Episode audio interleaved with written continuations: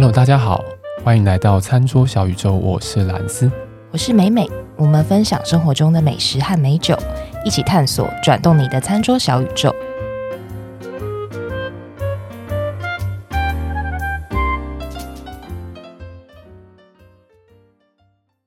我们今天隆重推出第二集，我们的干爹请坐的节目。干爹请坐，干爹掐贼。自从第一期经历过这么多风风雨雨之后，哎、欸，真的是很风风雨雨，真的是。第二集可以顺利一点，跟那个我们的 Meta 缠斗了很久，缠斗很久，对对对。对然后后来发现大平台还是老大哥，真的，也没有回我们信啊，到现在也不知道到底为什么，他怎么可能会回你信呢？对不起，他如果每个人的信都回，我还真不知道他要怎么样应付他的那个。我们就是没有大到像某些 KOL，他们都会认识，譬如说脸书的人或是 IG 的人这样子。哦，没关系啦，总有一天会达到那个程度。但是我们还是该做的还是要做，好不好？我们还是好好把我们的酒分享，我们要让我们的干爹开心，好吗？我们今天还是从小做起。对，今天呢，我们延续上一集，我们一样是跟我们的干爹酒乐长继续跟大家介绍酒造跟日本酒。今天呢，我们要讲的这个酒造呢，这个字怎么念？这个念史嘛？如果要念中文的话，大史笑当然是史啊。大史校。以前不是有一个好吗？动画《圣斗士星矢》，这很久哦哦，对耶，太太老了。Too old，很古老的。他不是有做过那个再制版吗？重制版吗？Too old，应该大家都有听过这个吧？啊，然后是不是有那个塔矢亮，是不是麒麟王吗？围棋的动画，对，也是想到，知道。好好，没有人知道了。宫崎骏的那个白龙嘛，对不对？我觉得白龙哦，塔矢亮，你说那个宫崎骏哦，你说那个什么神隐少女的那个白龙对。对，对，越来越绕。讲到动画，你还真熟啊！至少比你们两个熟一点点吧。略懂略懂就对。我真好久没有看动画、看漫画了。突然间，现在如果考我很多的什么动漫画，我可能都讲不出来。我也很少看电影，就是一个无趣。我现在都在看那个《迷宫饭》。好哦，讲出一个超宅的名字，《迷宫饭》。OK。好，没有人知道，没有人听到，呃、我们可以继续。好，没有，啊好好，那个我们 我们今天的那个要跟大家介绍酒造叫做大使孝酒造，大很大的大哈，使就是刚刚讲圣斗士星矢的使，孝就是孝顺的孝。这个酒造的酒呢，我们后面当然会像上次一样，我们会去讲它的一些风味啊，讲它的一些搭餐，我们诶，它为什么适合推荐给大家。但在这之前呢，我们先跟大家分享一下这个大使校酒造，其实很难念的。大使校，大史校，等一下，是哪一个音你有困难？是诗这个音吗？诗西不分吗？嗯，不是，因为嗯嗯，没有，就是因为你会知道日文怎么念，所以你就觉得大使校就大使、啊，所以日文怎么念？欧亚塔卡西。哦，嗯，嗯哦，就。嗯，好，那些我一直我不知道为什么，它就是一个很 就这样合在一起的这个字，好像很少在中文里面有任何的词出现。大使笑没有啦，可能只是你 日文越来越熟悉了这样子。没有，我日文没有很熟悉，因为 对我我很久没有讲日文了，两周左右吧。好的，哦哦，因为呃，哎、欸，这可以讲，反正之后大家听节目就知道了。好，我们今天要讲的大使校酒造呢，我对于这个酒造自己也有一些理解啦。这个酒造，诶，它其实感觉上蛮能够体现出这种呃，日本他们在民族性上面有一块蛮遵守传统的这样的一个特色。哦、对，那先简单讲一下那个大史校酒造它的一些背景。那大史校酒造呢，它其实创业到现在，它是从一八三零年创业到现在，等于现在已经一百多年，快要两百年的时间，一百九十几年吧，历史超悠久的。你是说开始酿酒嘛？对不对？我听说他们好像是最近比较算是新锐的小酒糟。对，对啊，最近曝光度还蛮高的。嗯嗯，我们一边其实开了一个蛮不错的头。其实这个酒造啊，本身它啊、呃，其实是有一些历史的脉络的。兰斯最爱之历史脉络。对对对啊对啊，其实这我真的觉得这段还蛮有趣的，就是说大使叫酒造呢，他们的老板，我们叫所谓的藏元，藏元跟杜氏嘛，藏元就是这个酒造的老板，杜氏就是这个酒造的酿酒最高负责人。通常我们在讲日本酒的时候，有这两个很重要的这个角色哦。大使笑酒造呢，他们家其实藏元，也就是老板呢，他其实就是姓大使，就是欧亚哦，所以大使是他的姓，对，是他的姓。那为什么叫大使笑？我不晓得，我们就问一下那个酒喝厂的小编好了。万事问酒喝厂小便。这个酒造呢，它坐落的位置是在神奈川一个叫做爱川的地方。哦，爱就是爱情的爱，川就是河流的川，对，爱川这个地方。我刚刚为什么讲说它有一些历史的背景？原因就是因为根据哈他们家的族谱哈往前去追溯，这大使的这一个家族呢，最少往前追溯可以追溯到战国时代。日本的战国时代，大家应该很熟悉的。不熟不熟。战国时期就是为什么它叫战国？原因就是因为它不是一个完整的国家，它是有很多很多很不同的国，或是说地方势力还互相角逐，它并没有完成统一的这样子一个状态。就像是以前我们最喜欢看那个三国嘛，《三国志》嗯，虽然它有一个汉朝在，然后但是其实也还是比较乱世的状态。日本的战国时代其实也是，其实有一些蛮有名的名字，就之前信长啊，我们丰臣秀吉啊，明成光秀啊，或是什么武田信玄，这些其实都是比较屌的，比较比较 实力的。对，比较实力的这些人，那在神奈川这边呢，以前呢有一个比较有势力的家族叫做北条。我们讲回来就知道这个大使家族，大使家的初代呢，其实就在北条家族这个势力里面当武士。他是所谓的骑兵队的这个队长啊。那个时候，在这个地方有发生过一个很有名的战役，武田信玄跟这个北条这两个家族在做对抗，结果是这个北条家族败下阵来，就对。嗯，呃，那个时候隶属于北条家族的大使，大使呢的初代呢，后来就放弃了做武士，而在现在我们在讲的这个酒造的这个当地，也就是爱川町，现在这个地方落叶归根。嗯、那你放弃当武士，因为以前哦，包括欧洲也是。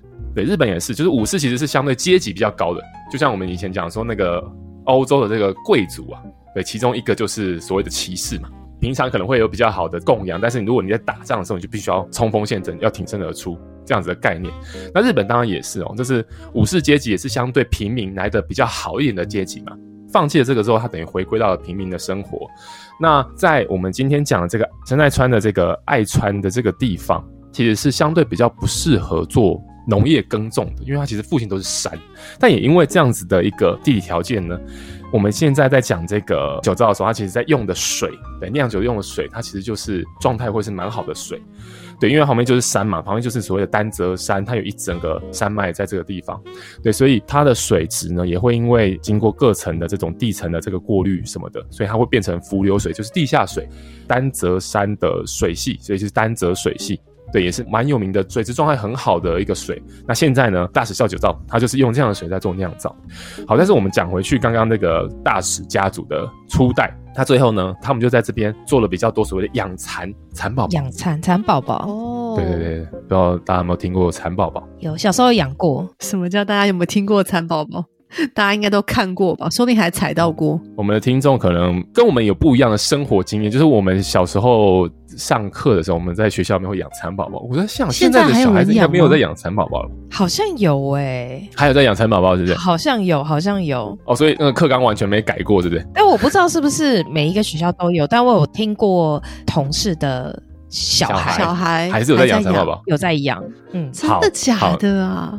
但我不知道是不是学校说要养，还是妈妈想养。我真的觉得蚕宝宝养蚕宝宝的这一段过程，真的是小时候那种教学的一个很奇怪的一段时间，很难忘啊，很难忘。没有，因为那个时候蚕宝宝都会发生各式各样莫名其妙的惨案啊。对对。哦，突然间就所有人的童年阴影，或是没有桑叶吃啊，吃不够哦，不然就是我我的蚕宝宝有结成那个。蛹蛹啊蛹，那是蛹还是蛹？蛹蛹蛹蛹，是蛹 外面是茧啊，结成蛹，对，外面是茧。总之，它后来有有突破出来，对，但是破茧的时候好像不是很顺利，因为它在盒子里面。好好好，然后就打开来，它就是死掉了。哦，就在里面这样子，对，还没有真的跑出来变成蛾这样。不是，它跑出来了，但是因为是我是把它放在纸盒里面，好，纸盒没有打开，所以所以它就就就缺氧吗？还是这样？我知道，对 啊，可是对不起他。像我们家那个时候是全部都破出来，然后就都不见了，飞走了，呃，就散落在家里各处，但是都找不到。这反而让我觉得蛮恐怖的，哇！好像是另外一种感觉，很多只，然后都出来了，可是你都没有看到。哦，盖子是打开的，对，然后你就觉得哦，怕。总之是一个很难忘的回忆。哪一天在那个饭菜里面想说，哎，奇怪，今天妈妈做什么三杯鸡？也奇怪，这个姜片怎么看起来怪怪的，好像跟平常姜片不一样。真的是不要再说，那那段回忆真的是应该是憋的比较干而已，这样子。哦哦，蚕宝宝地狱梗哦。我们那时候同学还有人拿彩色笔画在那个蚕宝宝身上，变成彩色蚕宝宝。你们这群死小孩，你们这群台北的小孩怎么这样子？就是反正各种很恐怖的事情。对，这其实是一种生命教育。对对对对，那个日本这边也会，比如说大家在班上共同养什么的动物。然后谁就要负责去照顾它，有轮流这样子的，也有也有这样子的。大家是不是在那个什么动画片或是日剧没有看过这样的？不都养鸡吗？或兔子吗？对啊，就是看每个地方不同啊。有些地方就是有学校里面，如果他们的学校比较偏，它可能占地比较大，他们就可能会有一个公共的这种饲养的地方。那你就是每个班有自己负责的动物什么的。等下，如果你是不是那种比较都市的学校的话，那它可能就是像你说，就这种小的兔子啊，可能会小小的、啊、去养这样子。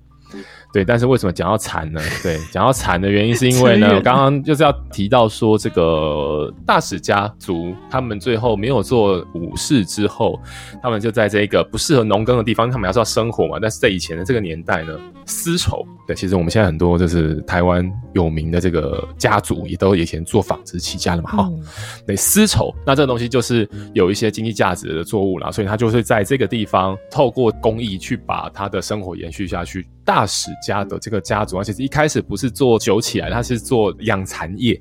渐渐渐渐的呢，在一八三零年的时候就开始了做酿酒这件事情。他们家开始酿酒之后啊，没有多久之前，可能大概二三十年前吧，大使孝酒造呃目前的藏元大使俊介，嗯，他好像是第八代，他接着家业之后呢，才开始在酒造上面有一些。酿酒的时候的方针有做了一些调整，不然其实在这个第八代的当主接手之前呢，其实这个大池孝酒造他们都是做普通酒跟本酿造系的酒为最大宗的，等于说在酿酒上面呢，因为这个最新的这个第八代当主就是大使俊介先生开始看了这个酒造之后，他才慢慢有做一些改变。现在呢，这个酒造的特色呢，它变成是完全是以纯米酒系作为他们酒的酿造的一个大的方向，也就是说，它不会有加酿造酒精的这种类型的酒，比如说是本酿造系的酒，嗯、或是所谓大吟酿，或是吟酿或大吟酿或本酿造。对，所以这个是他们家的一个特色啦。那我为什么会提到说，哎、欸，这个酒造其实是蛮有一个我认知里面就是日本。文化蛮重视这个传统这样子一个酒造，原因是因为如果我用一句话把这个大使孝酒造给囊括起来的话，我会把它理解成是它就是传统的本格日本酒的酒造。嗯，嗯它其实没有太多这种比较华丽的做法，或者说它没有什么太。过说，哎、很吸睛的做行销面的这种包装，或者是跟外面的这个，比如说一些西方 fine dining 做合作，然后去把这个酒给包装行销出去。那大使笑酒造，我觉得它是一个蛮走传统路线，比较以传统的日本酒酿造为本业的这个定位在看待他们自己。如果大家对我刚刚前面他们家以前是武士家族的这样子的一个脉络有一点点印象的话，武士啊，为什么会形成一个家族？他就是可能是哎、欸，这个家族，比如说还有大使家，他们家就是一直都是侍奉着当地的某一个城主，对，城主是这个地方的统治者。那他下面就会很多武士，那很多武士就是他可能爸爸是侍奉这个城主，儿子也侍奉这个城主，然后孙子也侍奉这个城主，一路这样子一脉相传下来，世世代代，对，世世代有这样扎根的概念。所以我在想说，大使家的初代那慢慢的在这个地方扎根，然后呢，他们有这样很强烈的所谓的家族的一个脉络的观念，所以今天这个第八代的这个大使俊介先生，他继承这个酒造的时候，他也去保持了这样子的一个概念，我觉得这个是一个价值观上面的传承啊，所以他在做酒的这件事情上面来讲，他还是非常的秉持着就是传统原料。他的一些技法这样的方向来去做他们家的酒，对，所以他的酒我会觉得是相对上比较能够让喝的人去感受到说，哎，原来比较典型的日本酒是长什么样子，比较日本酒是搭餐搭酒的，餐搭酒的这样子的概念，它是时钟酒，就是在吃饭的时候拿出来喝的这样的一种酒，它的这个概念可以完完全全的去展现在它的所有酒款里面。对，那它的酒款呢，其实就主要分成两种，两种名饼。一个品牌呢叫做残草蓬莱，残就是剩下来的那个残，草就是那个哦，你之前对我不好，那草已经长很高的那个草。我还以为你要说小草。我们要在这边有政治意识，对 我们这边先先那个把人家酒讲完，你对干爹要负责任的。好，残草蓬莱，对，蓬莱就是那个蓬莱仙子，对，蓬莱仙的那个蓬莱，对，蓬莱仙山那个蓬莱，对，它有这一款酒叫长草蓬莱，然后另外还有一款酒叫生龙蓬莱，生龙就是生龙泉的那个生龙，嗯，Holuken 我就知道有人要讲 Holuken 就有这两款品牌。那那我们先从长草蓬莱讲起。呃，日本酒在培养酒母的这件事情上面来讲，它可以分成两种的培养的方式。那这两种培养的方式会能够酿造出完全截然不同风味的酒。那一种就是所谓的素酿系的日本酒，另外一种就是生踹系的。OK，这两个名词可能听众朋友这样直接听到会有一点点。呃你写的共啥？就是 是我们餐桌小宇宙第一次出现的名词。哎、欸，第一次出现吗？应该有讲过，有有之前有讲过，有讲过素酿。嗯，素酿跟生应该有带到啦，嗯，都应该会有带到过。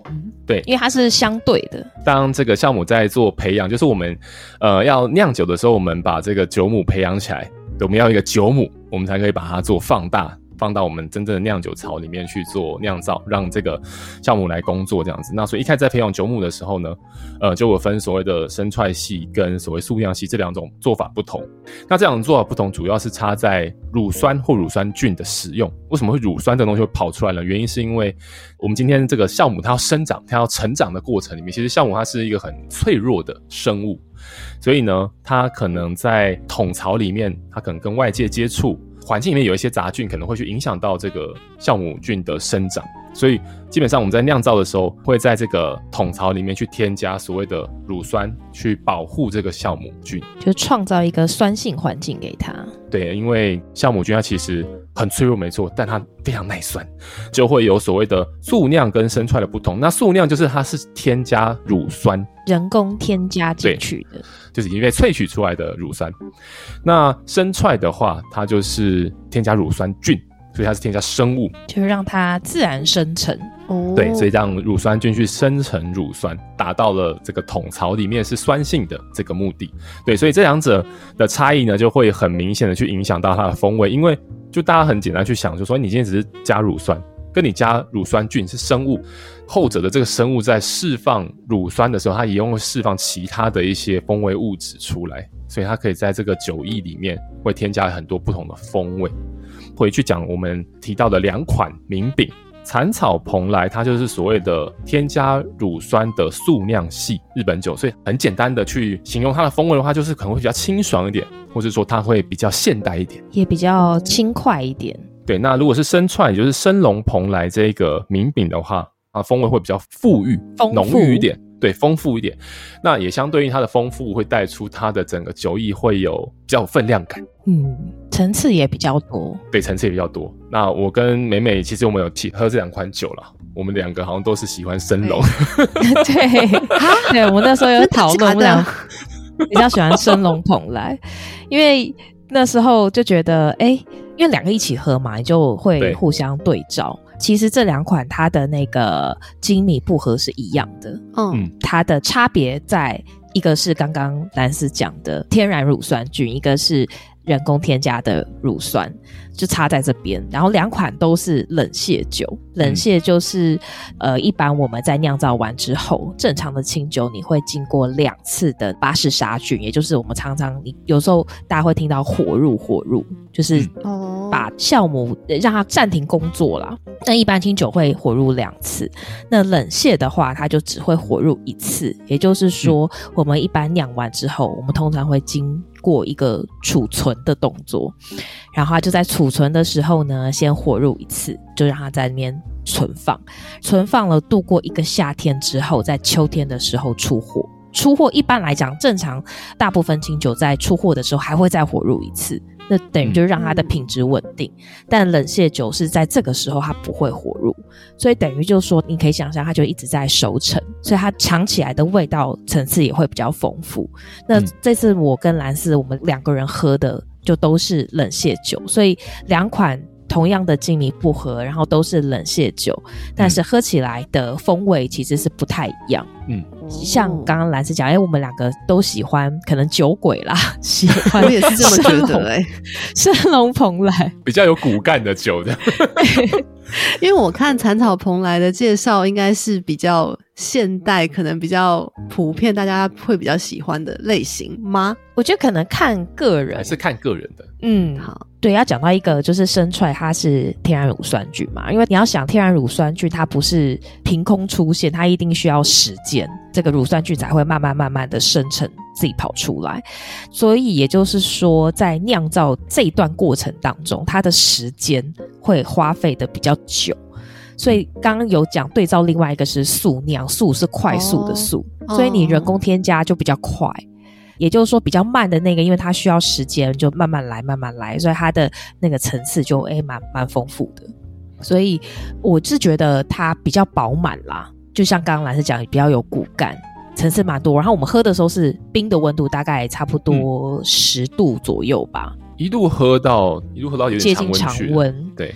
我觉得这支酒它的那个喝的温度带还蛮广的，就从一开始拿出来大概五度，然后一一路喝到常温，然后我们是没有试。温的或热的，但我相信他喝温的跟热的一定也非常非常棒。嗯，应该是会把这个酸度再更带出来，我猜想啦。哦，对，说到酸度，其实我蛮有印象的，就是这两支酒其实酸度都算是感受得到的，嗯、不是很不清楚的这种酸。对，都还蛮明亮的。嗯，这件事情我刚刚其实没有带到，我刚刚讲到那个第八代的这个藏元，他。在做这个酒的时候，它的概念就是说，它的概念其实很明确，就是他要做一个在吃东西的时候可以配的酒，以及他想要做一个，哎，我今天喝完这个酒，我会想要再一直往下喝，嗯，适口性很高，或者是你今天喝完之后，明天会想说，哎，我想再喝一次这个酒的这样的概念，有。有。在做这个，有，嗯，确实会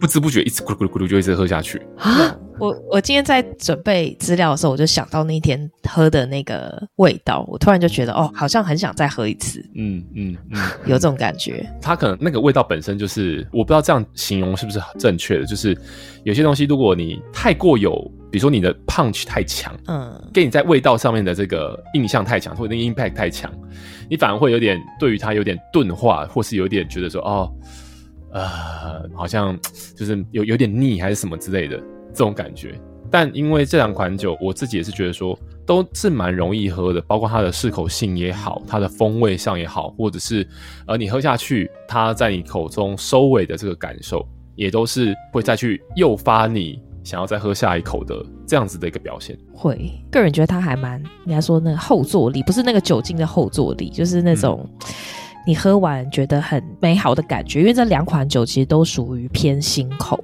就是它比较不甜。因为我们在喝的时候也有搭配一点，就是那种小食下酒菜，所以你会觉得哦，吃一口喝一口，吃一口喝一口，就非常非常的呃 smooth，非常的顺，所以你会觉得哦，这种经验是蛮好的，所以你就会很想要再来一次。就我今天 就真的想说，哎，那个酒好可惜，因为喝的很快，其实那天很快就两支就喝完了耶，超快，哇，比想象中的快。对，两支很快就喝完了，就很少。后面还要哇、啊，我等下少喝一点，不然没得喝了。这样，对对，有一点要省着喝，适口性很高啊。真的很高，就是好，不知道是哎、欸，我很少喝清酒喝这么这么快速、欸，这么快，对不对？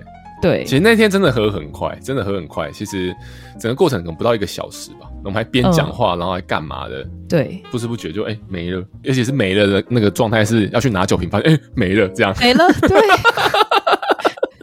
对，哇，这好像是一个很高的评价。对，嗯、但是真的是蛮好的作品。哎，是不是前面刚刚咪边有提到，就是这个酒造它好像近几年又开始变得比较比较火一点？嗯，对，比较火一点。对，我刚刚看它在 Sake Time 上面的，它是神奈川县的排行第三名。哦，OK，Sake Time 就是日本的这个一个评价这个清酒清酒的一个网站了。那因为它是每一个人每个 user 可以上去留他的评价，比如几颗星或什么之类的。对，所以它就会有一个综合的 ranking，然后它可以摆这个地域，就是不同的地方、不同的都道府县，去抓出这个评比。第三名，第三名是哪一款啊？蚕草还是生龙啊？蚕草哦，是蚕草，那也蛮合理的，啊嗯，那也蛮合理的。对，因为我觉得蚕草的味道它相对还是比较清爽一点。我觉得在呃，尤其你在搭餐上面，生龙蓬莱是第十，嗯，哦，所以其实都蛮前面的。对，那或许它这个酒有一个很好的状态，也跟它的水质可能也有一些关系。它的这个水是用丹泽山脉的这个水嘛，伏流水。我记得我们上次干爹的第一集，嗯、它也是在神奈川县这边的一个酒造。对，它也是使用就是丹泽山的这个山系的水系这样。是，丹泽山就在大家常常去玩就是箱根的旁边这个地方，它的水有有一个说法蛮有趣的一个说法，我觉得这个说法可以跟大家分享一下，就是以前呢、啊，日本在太平洋战争的时候，也就是二次大战的时候，战争的关系，所以有很多的这个物资啊。比如说水啊，这个水也算物资嘛，包括食物啊，要送去前线啊，还说要送去那个时候大日本帝国的其他的殖民地等等的，因为有一些军备上面的需要嘛。他们在准备这些物资的时候，水其实是其中的一环，很重要的一环。他要把这个水放到船上，然后载到前线去。对，其实是有这样的过程的。那这个时候，其实呃，他们就会从这个日本本土的这个一些比较大的水源地去集水嘛。他要集水出来，它才有办法去运送。丹泽山的这个水系就是其中一个他们去汲取的好的水源。在运这个水的时候，因为其实你看，哇，这个水看起来好像很干净，但其实它里面会有一些微生物啊，会有一些细菌啊，会有一些无微不的东西嘛。那这个时候，它在长时间的这个海上的运送啊，不管是它的环境比较闷热，还是说比较不透风，空气比较不流动等等的，水是会坏掉的。嗯。对，你时间一长，其实水是会坏掉的。对，但是丹泽山的这个水系的水有一说啦，说是这个水是运过赤道都还不会腐坏的水。哦哦，运过赤道，那这是一个说法，哦、就是说运过赤道还不会腐坏的水，代表什么？因为你看日本这么北，赤道这么南，它在描述的应该就是它经过了一个很长的传奇，来到一个比较炎热的地方。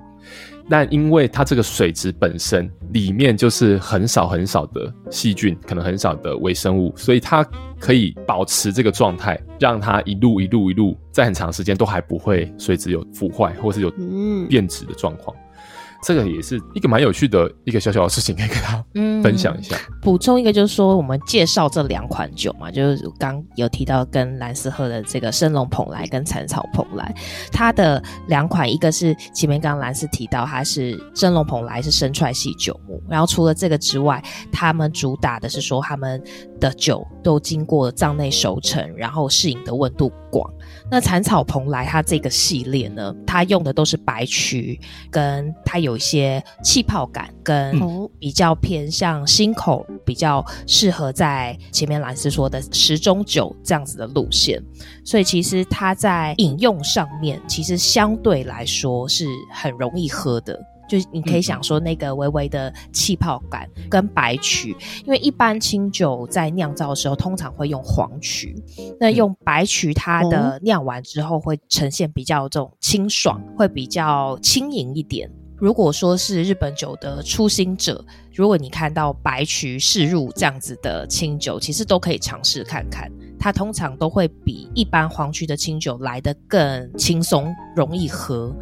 然后也比较轻盈爽快一些些。同时，残草蓬莱它还走一个路线，就是他们是他们这个系列有很多低酒精度的原酒，嗯、因为原酒它通常会可能酒精度会来到十七、十八度，但是他们会希望说，哎，大家比较因为十七、十八度，说真的，你喝下去有时候真的会喉咙会有一点点那种灼热的感觉，灼热的感觉。对，所以也比较没有办法喝多，所以他们就走低酒精度的原酒，就让说，哎，大家都能够比较轻松的尝试。嗯、像这两款，它还有个共同点，他们都用协会七号的酵母。协会七号酵母有什么特色？就是它是，呃，目前最被广泛使用的酵母。也就是说，为什么被广泛使用？是因为它发酵很容易、快速，然后也比较不容易出错。同时，它在发酵的过程当中，它会有一些柑橘这种黄橙的香气，就很清爽的香气跑出来，所以这是它的特色。这两款酒都用酵母七号。生龙蓬莱呢，它用的米是那个德岛山田锦，德岛就是旧称啊，就是阿波阿波罗的阿波，所以有时候你会看到有些酒标上面写说阿波山田锦。其实也是德岛山田锦的意思。那山田锦这个酒米，其实之前节目有介绍过，它是酒米之王嘛，它最大的产地就是在兵库县。那除了兵库之外，也有呃像福冈、像德岛也是很知名的产区，所以生龙蓬拉它就用了它。那山田锦它的特色就是说，它其实很好塑造，就有一点点像那个葡萄酒。如果我们喝白葡萄酒，它有一个葡萄品种叫做夏多内，夏多内。夏多内它的特色就是说，它可甜可咸，就可年轻可妖艳。嗯、就如果说，哎、欸，你 你不过桶的话。就就是，如果你你用它来酿一款白酒好了，如果今天你不过桶，它可以酿出来那种很爽脆，然后很清新、小清新这种青少女。但如果说你酿一款，哎、欸，你你让它过了桶之后，它也可以变成是一个，比如说风韵犹存。哎、欸，讲风韵犹存，这是很好的嘛？一个 一个很很还是有韵味在的韵味。嗯、你说很你说美凤姐吗？嗯，或是姐姐谢金燕这样子，对对，啊、可是很啊，都可以，其实都可以，都可以，你懂吗？我背好凉哦，我在冒汗。就是它可以塑造成，比如说今天酿酒，想要让它变成姐姐就变成姐姐，想要让它变成美凤姐就变成美凤姐。对对对对，可塑性非常高，啊、让它变成小燕姐就变成小燕姐，连小燕姐都出来。对，对 小燕，那冰冰姐应该也可以，也可以。冰冰姐。你们为什么反应这么大？所以山田锦也是类似这样的概念，就是杜氏想要让它变成什么样子，其实它很好塑造，然后同时它也可以香气很华丽，它也可以诶、欸、很沉稳，所以很多酒商喜欢用它是这个原因。但是呢，残草蓬莱它用的就不是山田锦，它用的是百分之百的日本的国产米，所以在米的这一块也有一点点些微的不同。同时有一个日本酒度，我们上次酒造的第一集有讲到日本酒度，对，日本酒度是零的话是在中间，算它中心点。如果是往正的方向走，是偏比较辛口，也就是不甜。那如果往负的方向走，就是变得是干口。就是相对的会比较甜，但是这个日本酒度就是当一个参考用啦，因为还必须要考虑到酸。假设一款酒它富很多，他说啊我是大干口，可是同时它酸度又很高，所以你喝起来你可能会觉得哦，其实也没那么甜啊。其实同样是被中和掉了，嗯，对对对，同样心口也是。我不知道兰斯会不会觉得那天喝起来这两款。嗯都喝得出它是新口，但是你会觉得哪一款新口的程度比较高吗？呃，我我会另外一种方向的回答这个问题，我会觉得生龙那一支，嗯，它的甜味比较明显，嗯，对。那甜味比较明显，我觉得有一个原因可能是，就像不是有一首歌，就是你说的黑是什么黑嘛？哦，你说你喝的甜可能不是甜，可能是这个甜味被某种东西给堆叠起来之后，让你很好发现它，就跟你永远不知道你的手摇杯里面有几颗糖一样，你永远感觉不出来它到底用了多少糖。不知道这个描述会不会有一点点难懂，但是就是说，今天那个甜味啊，被我察觉到的时候，嗯，就像刚刚美美有提到，这个酒可能没有办法只看日本酒度就去判断说它可能喝起来会是什么感觉，它你只能去判断说它可能往哪一边倾倾向，嗯、就它是倾向比较甜还是比较不甜。嗯、但你实际上放到你的味蕾上面，当然每个人我们先撇除掉每个人的味蕾感受的程度不同。个人差异这件事情，但以酒本身，如果它今天风味比较足，或者它的风味有，比如各种不同的，比如酒精的风味啊，或是你的甜有也有不同种类的甜嘛，然后你的酸也有不同种类的酸，然后甚至你的这个风味物质里面，酒液里面的风味物质堆叠起来的这个感觉，它的比例只要有一点点的不同，嗯，你可能就会在最后的最终端感受到不一样的东西，嗯，你就会发现，哎，它的某个味道好像比较突出什么的。会有这样子一点点不同，所以就是说，在酒造里面就很重要，就是说，哎，他今天想把它酿到哪个地方，然后他可能要去怎么样调整它的酒液里面的比例，然后让它的风味朝他想要去的方向前进。这样。我为什么问男士这个问题？是因为我那天觉得残草蓬莱给我的感受是比较辛口的，嗯，但是后来看了资料，残草蓬莱的日本酒度是正六。那生龙蓬莱是正十一，嗯，哇，就像兰斯讲的，可能生龙蓬莱它因为有感受到一些甜度。所以，我个人会觉得，在心口的程度上，我一开始喝的时候，我会觉得残草蓬莱比较偏心口，很直观的感觉。对，所以就是这个数值，大家就可以拿来参考用啦，就稍微会往往心口这个方向偏。但是至于说，就像我昨天昨天晚上也喝一款，它上面写超级大心口，嗯、然后我就觉得，哎、欸，喝起来真的，我觉得蛮中间值的。这我甚至会觉得它不太往心口这个方向靠拢。嗯嗯嗯，所以有时候就。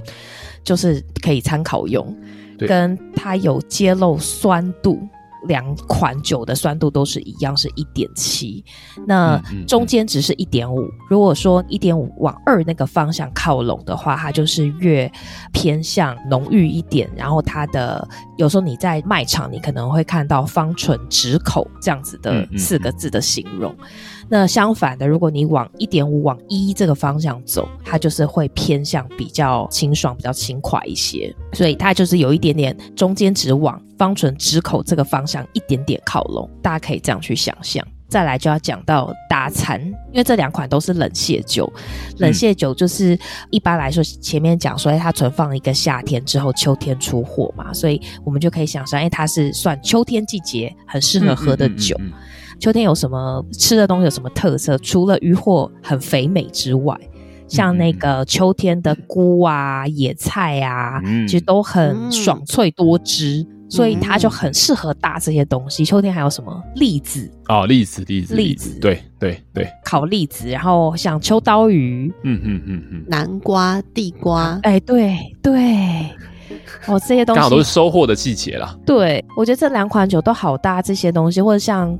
入秋有点凉了嘛，锅物我觉得也都很棒。嗯嗯嗯、就像我有时候会这样，就是喝清酒喝一喝，然后就倒一小杯，把它倒到火锅里面。嗯嗯嗯，所以你就可以哎，边吃着火锅跟酒就一定会很搭。嗯嗯，嗯我个人很喜欢这样做，或者是最后剩一点点的时候，就可以把剩下的酒都倒进去，喝不完，我们就会笑说。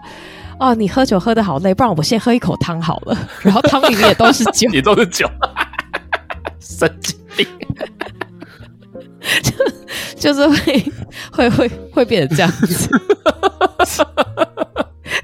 哦，所以不，嗯、这两款我觉得都很很好，很搭菜。因为我们那天搭了卤味嘛，对。都是一些小食物啦，毛豆啊这种比较偏下酒菜这种的，嗯，对，我觉得都很棒。然后十中酒，我觉得最棒的东西就是，不管你什么温度喝，然后搭什么食物，它既不会抢了食物的味道，然后又很扮演好自己的角色，嗯，让这个吃的东西的层次更多，嗯，同时你也不会觉得说有腻口的感觉，因为假设如果它偏向比较干口一点，你可能就没有办法。就我们可能就喝不了那么快啦，对对对，所以就把这两款酒介绍给大家啦。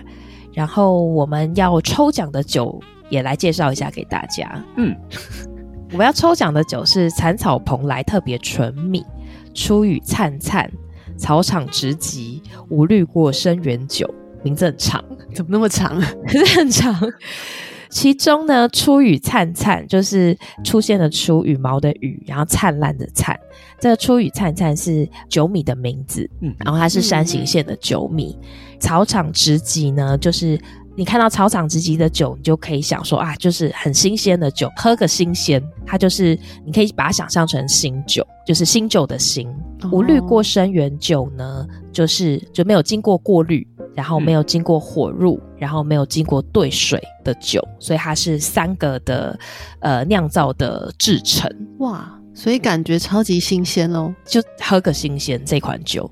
它的精米步合跟前面两款一样，它都是六十度，酒精度比较低一点，它是十四度，嗯、然后它的酸度是二点二，偏比较高，也就是说它有一点偏向往芳醇之口这个方向走。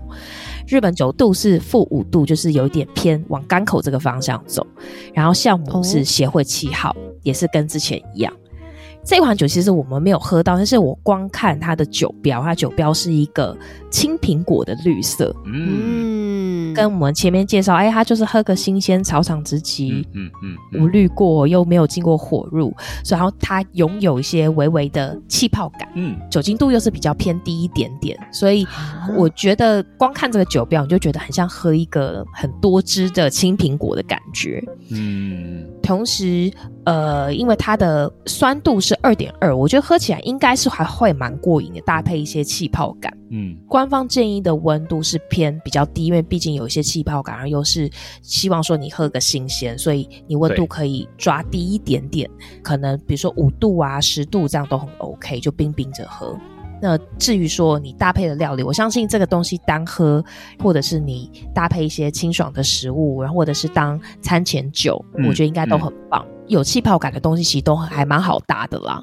所以这款酒就是我们的抽奖活动的奖品，希望这次抽奖活动可以顺利。对，哇，这支很不错哎，就我自己也好想抽。对啊，看起来很不错哎。等一下，你们两个是在流口水是不是？对，嗯，喝了蝉草，喝了生龙，这一支看起来也很不错，这样很想要把那个圆圈圈补满。这真的感觉真的很不错哎。它的酸度如果比较高，比较明显，然后又有气泡，我觉得哦，光想起来就很多汁，就很 juicy。对，搭配它这个酒标，就真的好想喝啊，嗯、好想抽啊！那你们会来参加抽奖吗？不行，不行，不行！就看到美美跟蓝斯的分身账号出现在我们的留言区，抽奖喽！抽奖喽！不可以，不可以，这是我们要跟我们的听众朋友分享的东西，不可以抽。我们不是你不能抽。但是我想抽，不然就叫酒乐场的小编看能不能。不不不不不不不用不用不用不用，真的是真的，我就跟大家一样公平个起跑点一起抽。好，那我们今天这一集呢，就是介绍了这个大使笑酒造给大家认识一下，然后。我真的觉得这个抽奖的酒款还蛮不错的，那当然包含了我们刚刚前面有喝的，不管是喝残草蓬莱或者是喝生龙蓬莱，两款都有它很独特的特色，然后再加上我们刚刚前面讲到的这个酒造的一些坚持也好，或者它酿酒的一个心得，它的方针也好，我相信都可以给听众朋友一些画面哦，就是说。这款酒它是怎么样的一个存在？那为什么它在近年会慢慢的从这个整个神奈川县的所有这么多的酒造里面脱颖而出？希望可以透过这个机会介绍这个酒造给大家认识。对，那我们今天在节目里面呢，讲到的所有的内容都可以在我们的脸书以及 IG 上面看到相关的内容。那当然，我们的抽奖文也会在两个平台同时露出。对，那就请大家，呃，那个上次啊，不好意思，那个就是没有抽到的，哎，就很抱歉，希望不要再被删了。希望这次还是再给我们捧一下场啊，还是大家捧一下场这样子。上次没有抽到如此这般的朋友们，这一次蚕草蓬莱加油喽，加油！好，那我们这一期节目呢，就带来到这个地方，希望大家继续可以中奖。那也谢谢我们的干爹九乐厂提供这样的奖品，谢谢干爹，谢谢干爹。好，那我们就下一期节目再见喽，大家拜拜，拜拜，拜拜。